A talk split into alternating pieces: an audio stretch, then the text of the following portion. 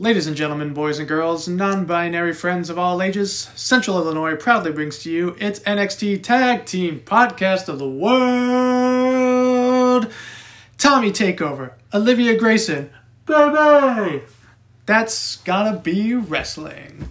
And we are back for another episode, episode 48, discussing NXT Takeover in Your House 2021, which took place Sunday, June 13th, 2021, at the Capitol Wrestling Center in Orlando, Florida. How are you today, Olivia? I'm good. I love those intros. They always get me so jazzed. They get me really fired up. Yeah, having having uh, having fun doing the intros, especially uh, with the nick, nick, nick nicknames. Jesus. Yeah. I was, I was reading the word takeover as I was trying to say nickname, and so like nakeover was trying to come Oh. out, which is not something you would probably want No. on the wrestling shows. But we are here discussing the most current NXT pay per view that we got. Um, pretty fun one, bringing back the in your house motif from the 90s that they brought back last year as well. Uh, we got a pre show on this, of course. Uh, Sam Roberts was joined by two new people. Um, one was named Aresh Markazi, if I pronoun mispronounce that. That's my apologies. And the other was Justin Bariso. Um, Sam Roberts is bald now. Yeah. He was obviously balding the whole time, so he got rid of the curly fro and is now bald. We both mentioned he pretty much looks much better. Yes, Um, looks much better. Also, I noticed that the formula for the like pre-show was just a little bit different. I couldn't really put my finger on exactly how it was different, but it just maybe it was like the order of which they were doing things or like the way that they were having like pre-show commentary or something. Something seemed different. I don't know if you noticed anything different. Um, I mean, I noticed you could hear the their voices reverb off the walls because they were the live crowd could actually hear them. Oh, okay. Which uh, they all Interesting. yeah, so you could kind of hear them talking, so the crowd could hear them Okay. talking.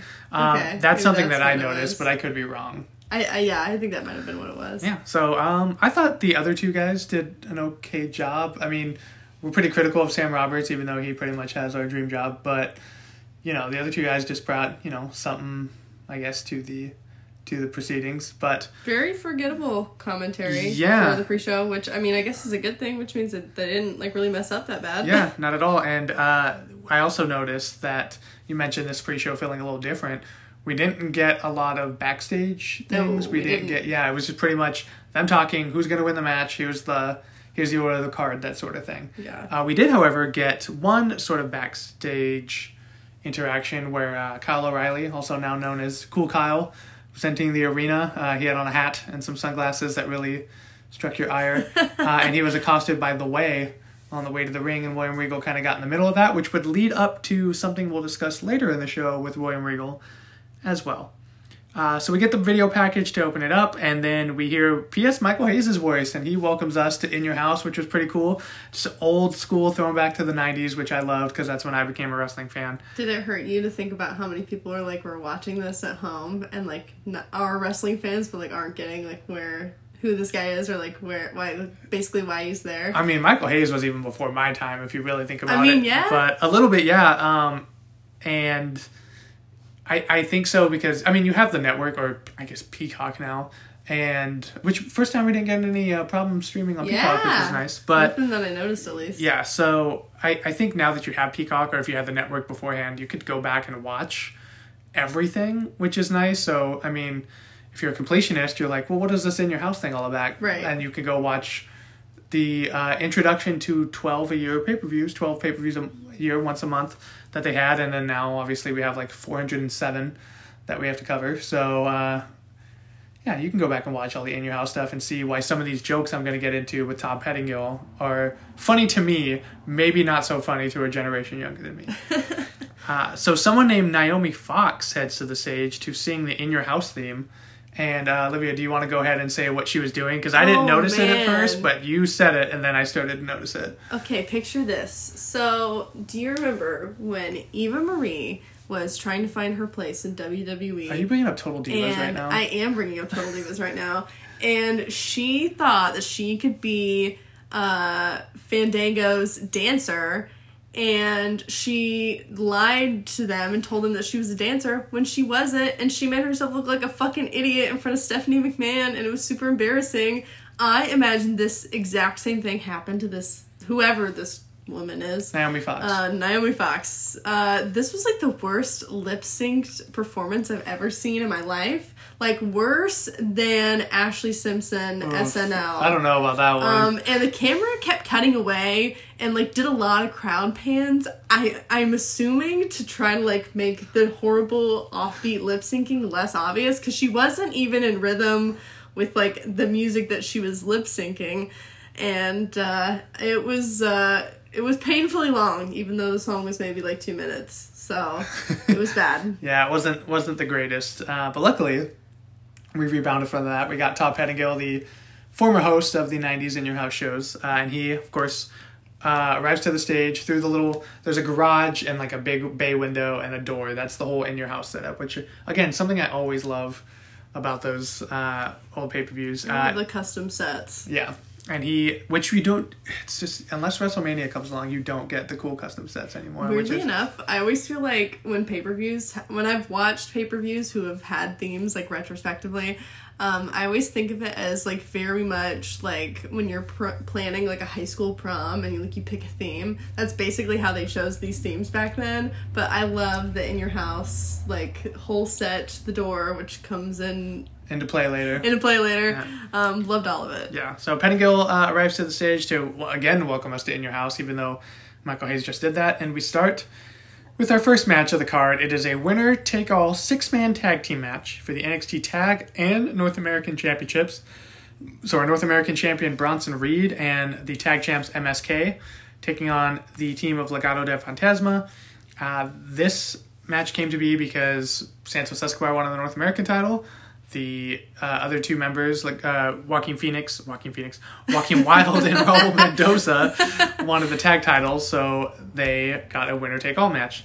Uh, the match begins with many lucha inspired moves from Wild and Mendoza, as well as some amazing high flying clips from MSK. Uh, they tell a tale of one upsmanship. Sant- Santos then gets tagged in, but he refuses to wrestle Bronson Reed, so he uh, gets his lackeys to do so. They are fed to the Colossal Man.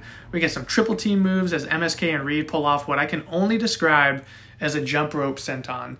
So the members of MSK grab uh, Joaquin Wild, one by the feet, one grabs him by the hands, and they kind of swing him back and forth. And then Bronson Reed just does a back senton onto him, which was a pretty cool move because he's very big, very large man. Uh, we get some insane versions of some Tope con Hilos as all members of Legado del Fantasma and MSK fly over the ropes. And Beth Phoenix, who's on commentary, of course, with Vic Joseph and Wade Barrett, hits what I would say is the call of the night very early, which was It's Raining Men, which got a good laugh out of both of us, and I'm assuming very funny. many more at home. Uh, Reed, who was the last man standing, if you will, flies through the ropes and takes everyone out in Olivia's favorites thing called the Everyone Spot, which you're a big fan of, of course. Or are you? I don't know. I can't tell I if you really are. I love the everyone spots just because they just are basically like the heart and soul of wrestling when you think about it because it's so pre-planned yet there's so many things that could go wrong even if you have practiced it like a million times especially in this case so i just i love them i love the everyone spots they're so comic but yet they are still very wrestling like you know it's not so far from the craft but it's still very comedic in a Yeah. sense You know what I really love about a Everyone Spot is when when you see it on television.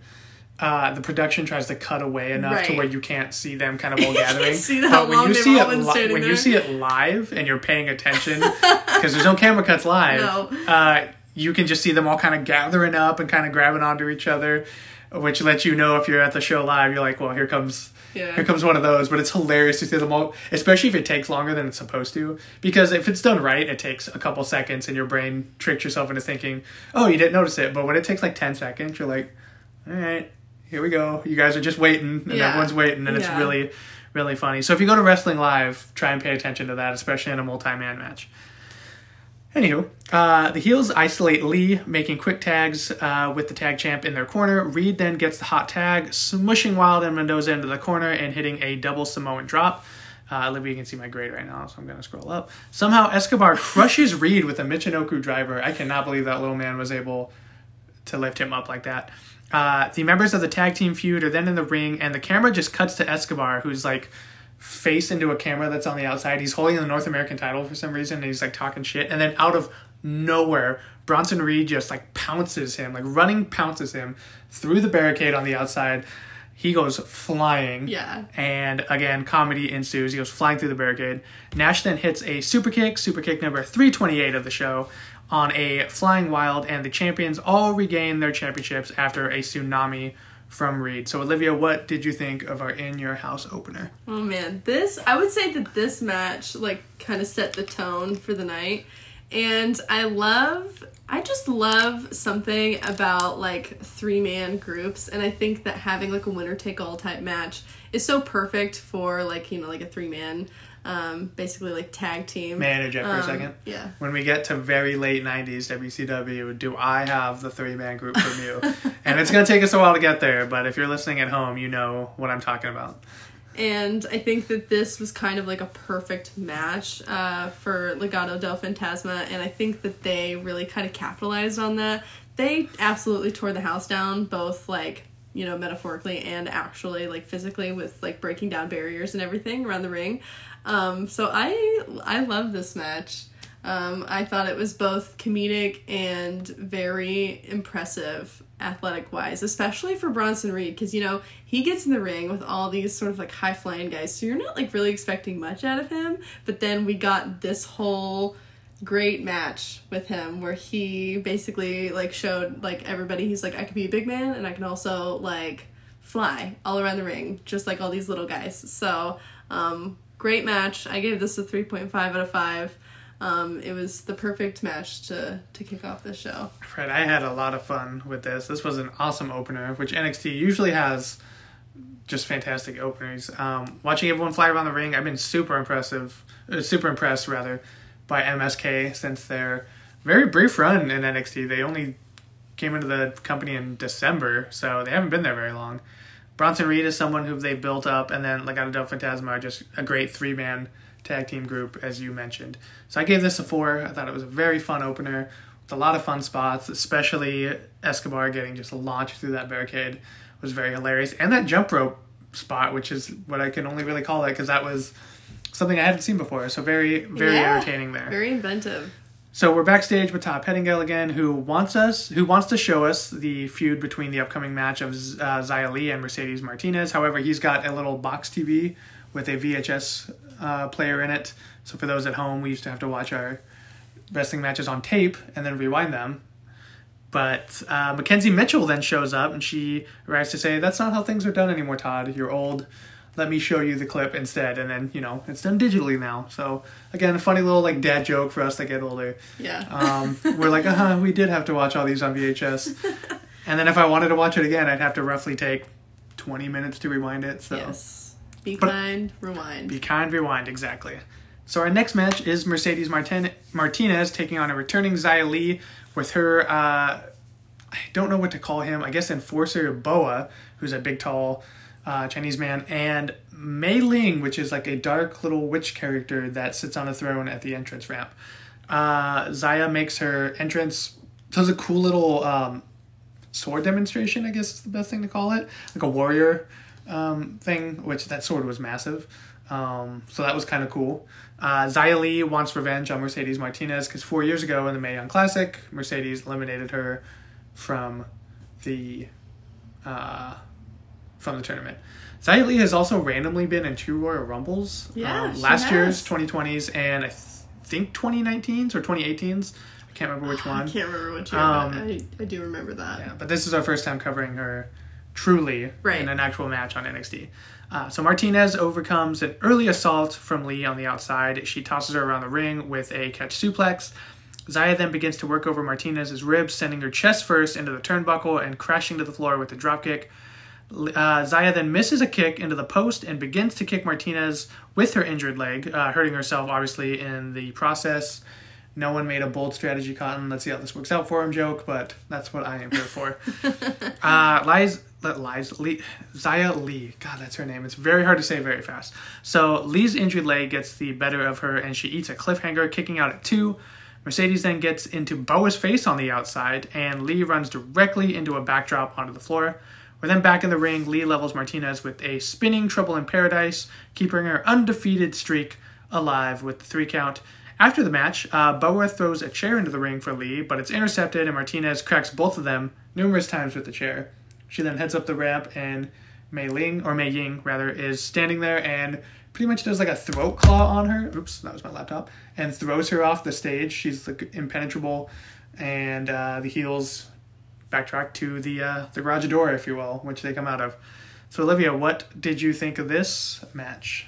Okay, so I first of all, I can say that I could tell that the crowd was very excited for this match.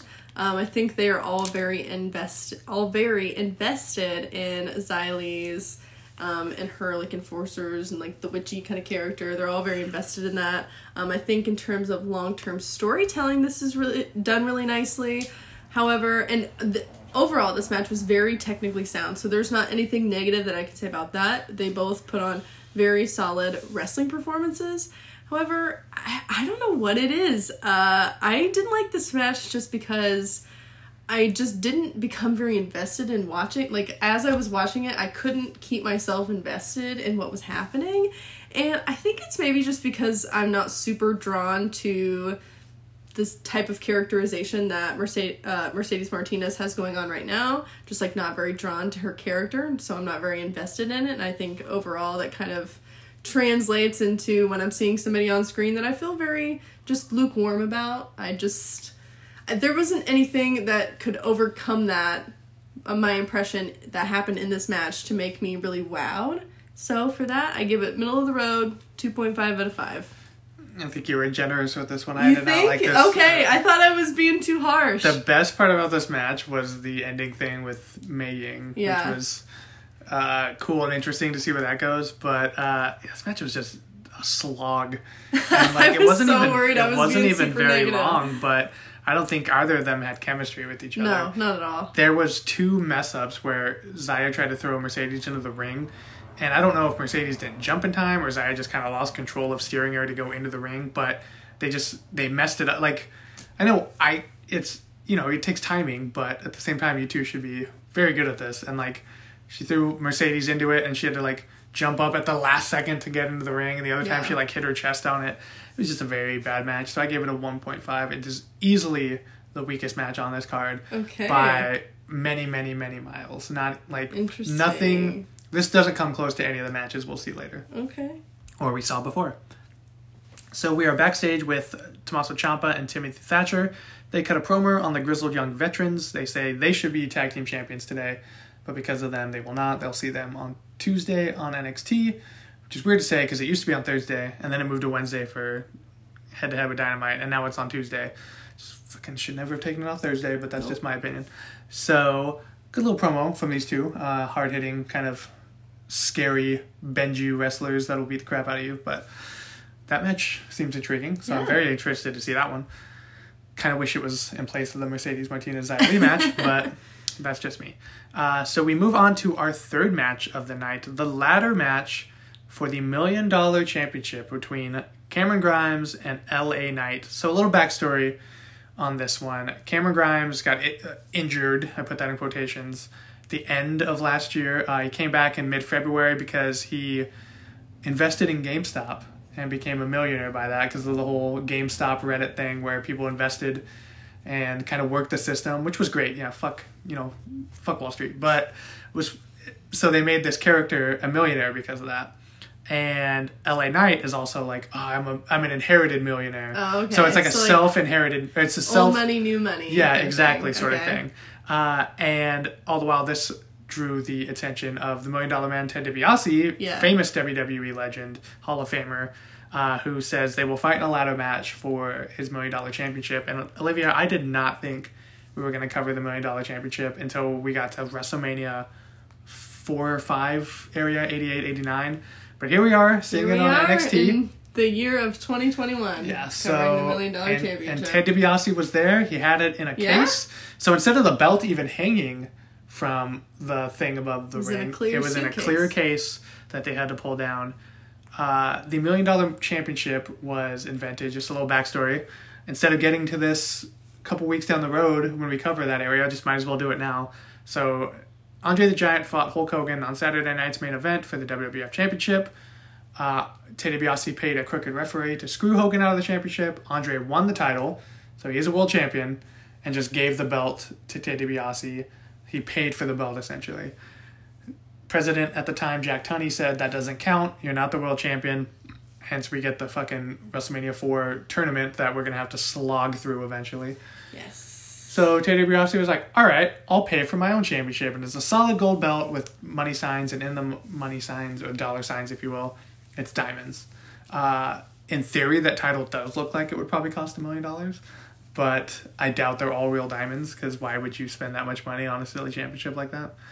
Uh, but we will cover this championship more and more in the late 80s, 90s, That we and even the mid 90s because some of you may not know when Stone Cold Steve Austin first came into the WWE, he was known as the Ringmaster and he was the Million Dollar Champion as well. So we will crown our fifth, if I'm not mistaken, Million Dollar Champion here. That's Okay. Ted DiBiase, Virgil, who, LOL Virgil, Ted DiBiase Jr., and Stone Cold Steve Austin. So the crowd chants "LA sucks," which truly hurts me as uh, both men lock up since I'm from LA. Also, LA Knight is not from Los Angeles. They built him from somewhere in Maryland, which I know his name was Eli Knight. That was like his indie name, but the whole LA Knight thing, just like, why don't you say you're from Los Angeles? But that's just me. Uh, also, what really pissed me off about LA Knight was wearing his trunks looked okay. They were like these yellow trunks, but he was wearing these white boots with this like neon yellow on the toe, and I, that was the ugliest fucking boots I've ever seen in wrestling. I'm gonna say those are like top two ugliest boots, but we'll get to ugly boots later. Uh, Cameron then takes Knight to the mat, uh, eliciting a "Kiss His Grits" chant from the Capitol Wrestling Center. Big fan. I know you do not like Cameron Grimes, but I think he is so funny. he's just he's just such a funny, weird, strange guy. Uh, both men then grab ladders and they have kind of like a lightsaber fight, I guess, with ladders. They're just trying to like Yeah. sword them into each other, which I thought was pretty funny. Uh, LA Knight then absolutely decapitates Grimes by spinning a ladder directly into his throat. Knight then ricochets, not the wrestler, uh, after being launched by a German suplex into a ladder. Knight then threatens to launch Grimes to the moon, because that's whole Cameron Grimes' whole whole saying. Uh, but the Irish whip into the ladder is reversed, braining Knight completely on the edge of it. Uh, instead of using the many ladders in the ring, however, Graham, Grimes heads to the in your house uh, ramp and grabs the gold ladder that was set up there with the million dollar signs on them that Ted DiBiase presented to them on an episode of NXT. He grabs the gold plated ladder, brings it to the ring, and both men find themselves near the top. Knight then flies off, but he pushes the ladder as he flies off, causing Grimes to also tumble to the floor. Near the announce table, Grimes scales a ladder uh, for unknown reasons. That is pushed over. He then somehow Spider-Mans himself onto like the steel post that is supposed to be above the ring in the announce table and crossbodies off of that onto LA Knight onto the mat on the outside. As Grimes climbs the ladder, uh, on the inside this time. Knight makes it into the ring again, lifts the ladder, and Grimes goes flying through a ladder setup that was set up earlier that's on the ramp, allowing Knight to climb the ladder and become the first million dollar champion since Ted DiBiase Jr. Olivia, what did you think of this match? You are not gonna like my thoughts Oh, and God. my rating. Okay, so here's the thing.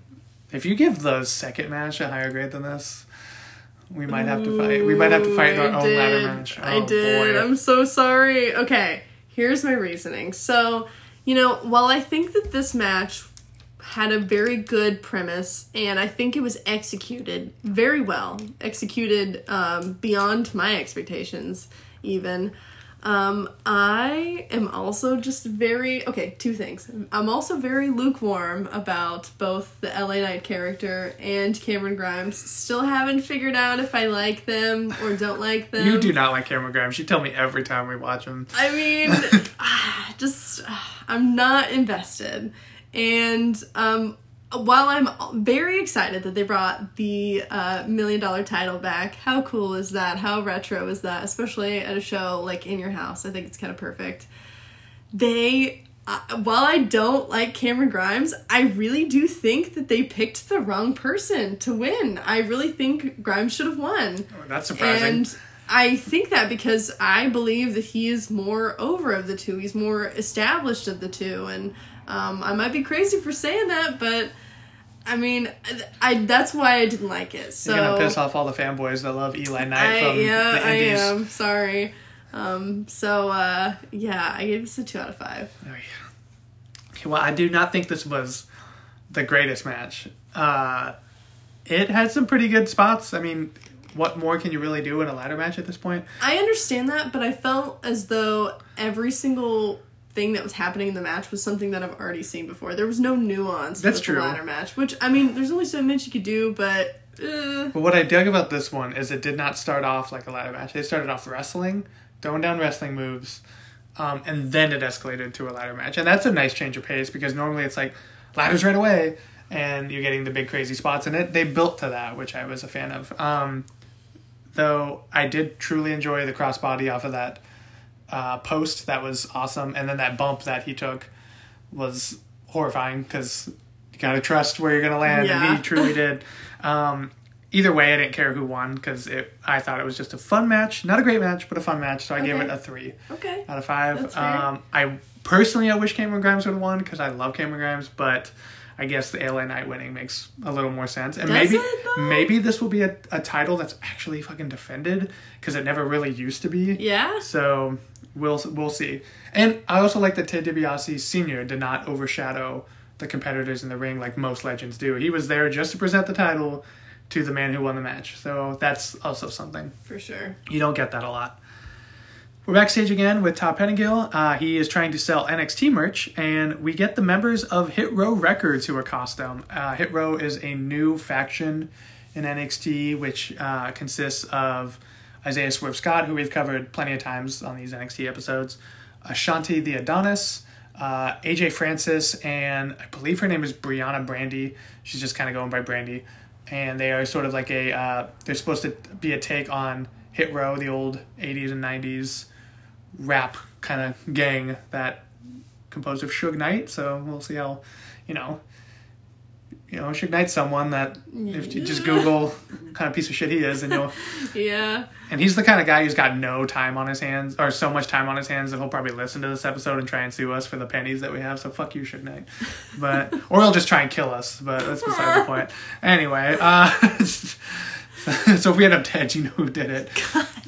God. Uh, we move on to our NXT Women's Championship match. Our champion Raquel Gonzalez with Dakota Kai.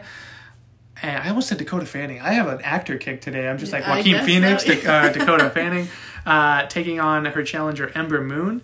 So this match was brought to us by the fact that Raquel and Dakota were not happy that Ember Moon and Shotzi beat them for the NXT Tag Championships. Raquel, being the women's champion, literally destroyed Shotzi Blackheart, and Ember challenged her to a championship match. Wants to be on par with Asuka and the Charlotte and Bayley's of NXT women, and also be a two-time women's champion. Notice she didn't put Shayna Baszler in there, who was the first NXT women's or two-time NXT women's champion, but Right. that's because she's getting buried on Raw by a doll right now. So yeah. which we might see that Hell in a Cell match. I don't know if you heard that Oh, rumor, I but Lily that. versus Shayna Baszler. God. So anyway, moving on to this one, we'll cover that shit next week.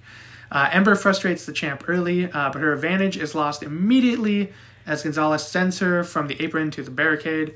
Gonzalez then hits a twisting Vader bomb from the second rope, which was just gorgeous, by the way. Moon spins out of a wheelbarrow and cracks the champ with two super kicks and blasts the champ further with a clothesline and a code red, but only gets a two count.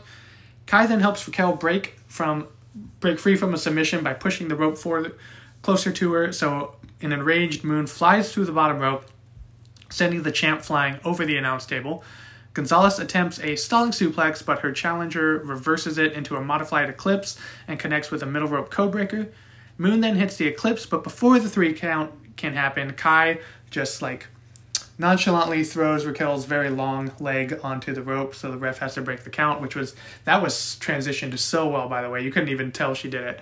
But then out of nowhere, Shotzi Blackheart appears uh, to attack Kai. They fight all the way up the ramp through the curtain. Ember then hits a tornado DDT onto the ramp, but can't really lift the champ back into the ring, so she kind of rolls her back in. Doesn't do it quickly enough and only gets a two count. Ember Moon goes for another eclipse, but is caught, and Gonzalez transitions it into the Snake Eyes and her one armed power bomb to retain the championship. So, Olivia, what did you think of our NXT Women's Championship match? I was a fan of this match. I think that although Um, Ember Moon didn't win the title. I think that this match reflected very well on both Gonzalez and Moon. Um, I think that they had an excellent performance and excellent ring chemistry. Uh, do I think that Raquel Gonzalez still needs to kind of come into her own as a champion? Absolutely. And so I'm kind of glad they're giving her, I guess, more time with the title to kind of, you know, get into get into the zone as a, as The auto a champ. zone. Yeah, exactly. uh, as a champ. So uh, I like this match. I gave it a three out of five. All right. Your grades are real low on this one, I feel. I thought you this know, I had I think I had very high expectations for this pay per view, and I think that the first match set it up really well. Um, but then what followed after, I just felt very meh about. All right, well, I think this was a cracking women's championship match. Raquel Gonzalez looked like a total monster, uh, and I love the fact that she did almost lose the match. If it wasn't for her little lackey, she probably would have. Um, and I like that Ember Moon kind of had a nice resurgence there, especially for someone who came back from what two torn Achilles injuries, which is just does so much damage on your leg. Yeah. Um, and I had a lot of fun watching this one. I thought they both looked great. They both looked at the top of their game. So I give this match a four out of five. It is the best women's match we've covered in WWE slash NXT this year. Ooh, wow. Not the best women's match we've covered this year, okay. but well, no, not the best women's match we've covered this year, but the best one we've covered in, in this. Yeah. Interesting. So we're backstage again with Todd, and he introduces the younger generation to, um, assuming you've probably never heard of karate fighters. No, so they were these toys. They were kind of like Rock'em Sock'em Robots a little bit, but not really because there was no ring involved. And you just pushed a button against your opponent, and you karate chopped the other toy with them. They would promote these on WWE television all the time back in the 90s, and they were awesome. He does get a challenger, however, because Dexter Lumis comes out of nowhere and challenges him, and Todd asks him about his love life, uh, which, if you're following NXT, you know that Dexter just had his heart broken by Indy Hartwell, so that's crushing. Uh, and he breaks toys and walks away. So, fun little callback to Karate Fighters, which I definitely had, and my brother used to always beat me up about them, or beat me up with them. Not, okay, this is coming out wrong. Beat me in the game, like beat up my karate guy with Yeah. them. So, not that he would take the toy and beat me over the head with them. Well, at least not back then. So, anyway, we move on to our main event, our fatal five way match for the NXT Championship. Our champion, Karrion Kross, with Scarlett taking on Adam Cole, Kyle O'Reilly, Pete Dunne, and Johnny Gargano. And before the women's match, actually, we got a backstage uh, segment where Karrion Kross and Pete Dunne were pretty much just like screaming at each other, getting in each other's face. William Regal's getting in between them again. And as Johnny Gargano is making his way to the ring in the back gorilla position, we see all the women from the previous match kind of trying to claw and get to each other. And William Regal's also trying to break that up. And why I'm mentioning that is because, A, I will take any chance to mention William Regal, and B, this plays into the end of the show, and what I'm assuming comes on Tuesday. But first, into our main event. So right off the bat, Kyle O'Reilly kicks Cole right in the face as Gargano and Dunne fight it out one by one. Karrion Kross meets each of his challengers. It's first Dunne, and then he meets Cool Kyle, who locks in a submission, but is German suplex out of the ring. Gargano gets a few kicks in, but immediately is thrown out of the ring. And then finally, Cole, who is pulled out of the ring and beat down by the other three because in the storyline leading up to this, they all want to face Karrion Kross for the title. Adam Cole attacked the three challengers with chairs, so they all want to beat his ass. And then Karrion Kross was like, I just want all five of them, or all four of them, rather. So he got, this is why we have this fatal five way match. Uh, Kross power bombs Dunne onto O'Reilly and Gargano, then heads to the ramp for Adam Cole, who is backing off. Uh, he fights out of a Kross submission and then crosses and thrown through the front door by Pete Dunne and Johnny Gargano. So, going back to what you said earlier, where someone went through the front door, which I have to I think that wasn't made out of very hard material, but at the same time, it still looked like a pretty legit door. So I mean, there's cheap doors. that's true. I mean, Karrion Kross is a big dude. He, he Yeah. can take it, so he's fine. Uh, Cole, then realizing Kyle is the only one in the ring, attacks his former ally for many minutes, hitting a flying knee strike. There is a beautiful sequence where all four challengers crack each other with pump kicks and enziguris until all four men are down in the ring at the same time.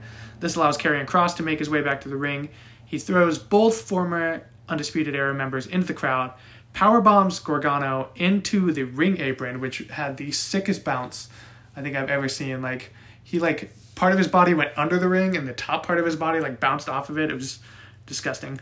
Uh, and then he belly to belly suplexes Pete Dunne into the undisputed undisputed member eras into the crowd. He then hits a tornado F5 on Johnny Gargano, but Johnny Wrestling somehow hangs in and kicks out. Gargano then takes out all of his opponents on the ringside area, but runs into a Adam Cole super kick, uh, fights out of the Panama Sunrise attempt.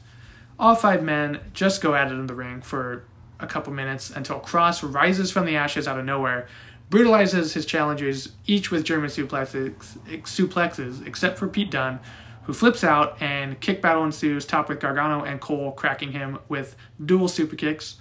Kross is then planted onto the announce table, does not go through it, it kind of just comedically slides off like some goo onto the other side of it. Uh, and Gargano, oh, and that was done by Kyle O'Reilly and Adam Cole, so they had to team together in this blood feud that they had. I know you don't like the Cool Kyle moniker, but I, I'm digging Cool Kyle. He's just so cool. Uh, Gargano and Cole then crack each other with a super kick at the same time. Another double super kick as Gargano and Cole catch a moonsaulting Pete Dunne with one. Dunne then nearly wins the match after hitting the bitter end on a revived Karrion Kross, but a submission attempt is broken up. Uh, O'Reilly nearly has the match won, but Cole cleans his clock with another super kick and then hits two more on Gargano and Dunne for good measure. O'Reilly then locks Cole into a heel lock, but as Cole is about to tap out, Karrion Kross comes out of nowhere, locks in his straightjacket submission, pulls Kyle O'Reilly off of Adam Cole, and Cool Kyle passes out for the champ to retain his championship. And Olivia, what did you think of our Fatal Five Way main event? So I kind of have a love hate relationship with four way and five way matches, just because, in my opinion, they either go very very well and are done very well, or done very poorly. So kind of a love hate thing with these kind of matches just because I think that a lot of times it can be very hard to pace and you know determine it, it all kind of fits together like little puzzle pieces because you have to consider okay well this guy's over here while we're doing this and then i have to throw this guy over here so that he and this guy can do like the next thing um, but uh, i think that the storytelling that happened in this match was very good and i think they tried really hard to make Karrion Kross look like a very legitimate champion. I do have to say that I think that the way that this match ended was kind of not what I would have liked to see. Um, I understand the the, the one choices. guy the one guy you didn't want to win. Yeah, I understand um, the reason for not only letting him retain, um, but then having the match in the way that it did was to make him look, I guess, like a like a like a strong champion. Um, but uh, I I kind of disagree with that choice, but that's okay. It's just because I'm just like not again not super invested in Karrion Kross as a champion. I understand what they're doing with him, and I understand his type of character. I just don't. I'm not a huge fan. So would you agree that this is the best match you've seen from him, though? That we've covered. Okay, it is, but also there were so many moments as I was watching this match that I was like, I haven't seen Karrion Kross for like seven minutes. You know, like there's so many times that like lapse without his involvement at all. Counterpoint: Could you, um, could you get the that like? Could you agree that they the the other four guys kept trying to take him out? Like so, they threw him through the door. They threw him over the barricade. They powerbombed him through the table, and he kept just. He's like, "Fuck that! I'm I'm Jason Voorhees. I'm gonna keep coming up and kicking your ass. So that's yes. why he was down for so long. Yes, I understand all of those choices, but also even though this was the best performance I had seen from him, it still is very I hate to say insignificant, but that's the only word that really makes sense here. He's so insignificant amongst all of these other really strong competitors that people love and who are very over and who are very confident wrestlers and all of them just have great ring chemistry together. So he kind of takes like a back seat in his match that he is a champion and and should not be in the background. He should be at the forefront. Um, so I gave this a 3.5 out of 5 because okay. I have a love-hate relationship with with these kind of matches. While I disagree with your sentiment on Karrion Kross in this particular match, I do think your criticisms before make total sense, and I agree with those. In this particular match, I thought he was awesome because okay. he he was a horror movie character in this match. He just kept coming out of nowhere. He kept getting up. He kept he kept getting destroyed and getting up, and in the meantime doing that, destroying everybody else. Um, and I thought he looked pretty awesome. This is far and away his best match in NXT, bar none. Like the bar was pretty low, and he surpassed it very easily. And that, of course, goes to the credit of the other four guys in the match as well, because you're only going to look as good as your opponents, and your opponents looked awesome in this match. Particularly, I think Kyle O'Reilly and uh, Pete Dunne looked easily the best in this, which is saying something because you know how much I love Adam Cole and Johnny Gargano. So I gave this a four out of five, four point five out of five. I thought it was an awesome main event, a really good five way. And you talked about these matches not having like the best pacing sometimes, which is true. I thought this was paced incredibly Oh, well. for sure. It's like when you get like a clean, crisp ninety minute movie, in and out, ninety minute adventure. That's what this was, except it was probably like 20, 20 25 Yeah. minutes or so. Um, super fun main event. So I gave it, like I said, a 4.5. But we're not done with the show because we cut to McKenzie Mitchell again, who is after a fleeing William Regal, who says, I have been the general manager of NXT for seven years, which boggled my mind. And he said, now it seems like there's time for a change, which leads me to believe that William Regal might be hanging up the suit, maybe retiring. Okay. He's been doing, he's getting older. Obviously, He he, can't yeah. wrestle anymore, and maybe his injuries are catching up to him. Um, but we're, I'm excited to see where this goes because it's been bedlam on NXT for the past month or so For sure. and he's the one who's had to deal with it all. The rumor, however, have you read what the rumor is? And this got posted today. So did not. that they are William Regal's gonna quit as GM, storyline quit as GM of NXT, and they will bring back Samoa Joe Oh. to be the NXT okay. GM commissioner, or whatever. Interesting. Yeah, That's a choice. We'll see. Uh, I love William Regal. I still, to this day, think he's the best wrestler to never win a world title. You will not be able to argue that with me because it's absolutely true. But uh, yeah, it's we'll see where it goes. I'm very interested to see what happens on Tuesday. But before that, Olivia, what are your match of the night, performer of the night, and final grade for NXT in your house 2021? Okay, so my match of the night definitely has to go to the show opener, the winner take all, just because I think that the storyline was right, the match type was right, and the execution was just excellent.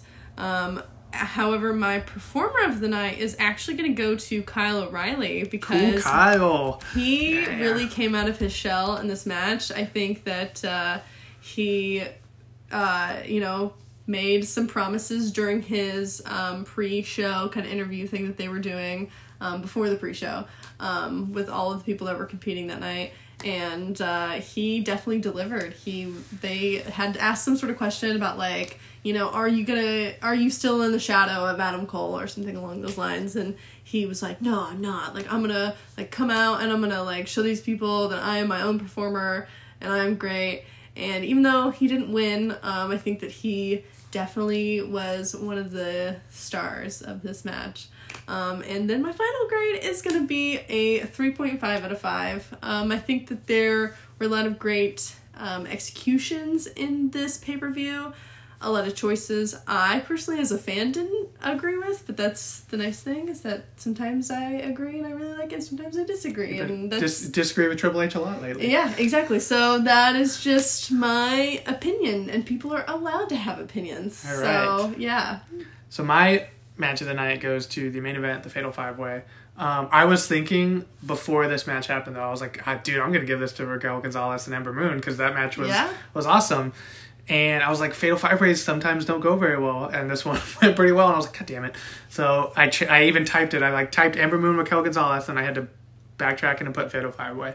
My performer of the night's also Kyle O'Reilly. I think since he challenged Finn back in September of last year, give or take, he has been the best thing on NXT easily. Like, while there's a lot of great things on NXT, Kyle O'Reilly has really, like, Adam Cole's already a star. Bobby Fish is getting to the end. Bobby Fish and Roderick Strong are getting to the end of the career, but Kyle O'Reilly's still pretty young, so he is really just like you said, come out of his shell and been really the most interesting thing about NXT. And my attire of the night is going to Johnny Gargano because he had a Shawn Michaels 1995 inspired attire with like the red and the purple with the zebra stripes. And what they didn't show you on this show, even though they took pictures of them and they were awesome, uh, that Johnny Gargano, his wife Candice LeRae, Indy Hartwell, and Austin Theory, as well as their dog, were dressed like members of the Clique. So you can go to any of their Instagrams and check this out. But they had ring gear inspired. So Austin Theory had Diesel ring gear. Uh, Johnny had the Shawn Michaels one, obviously. Indy Hartwell had the Razor Ramon.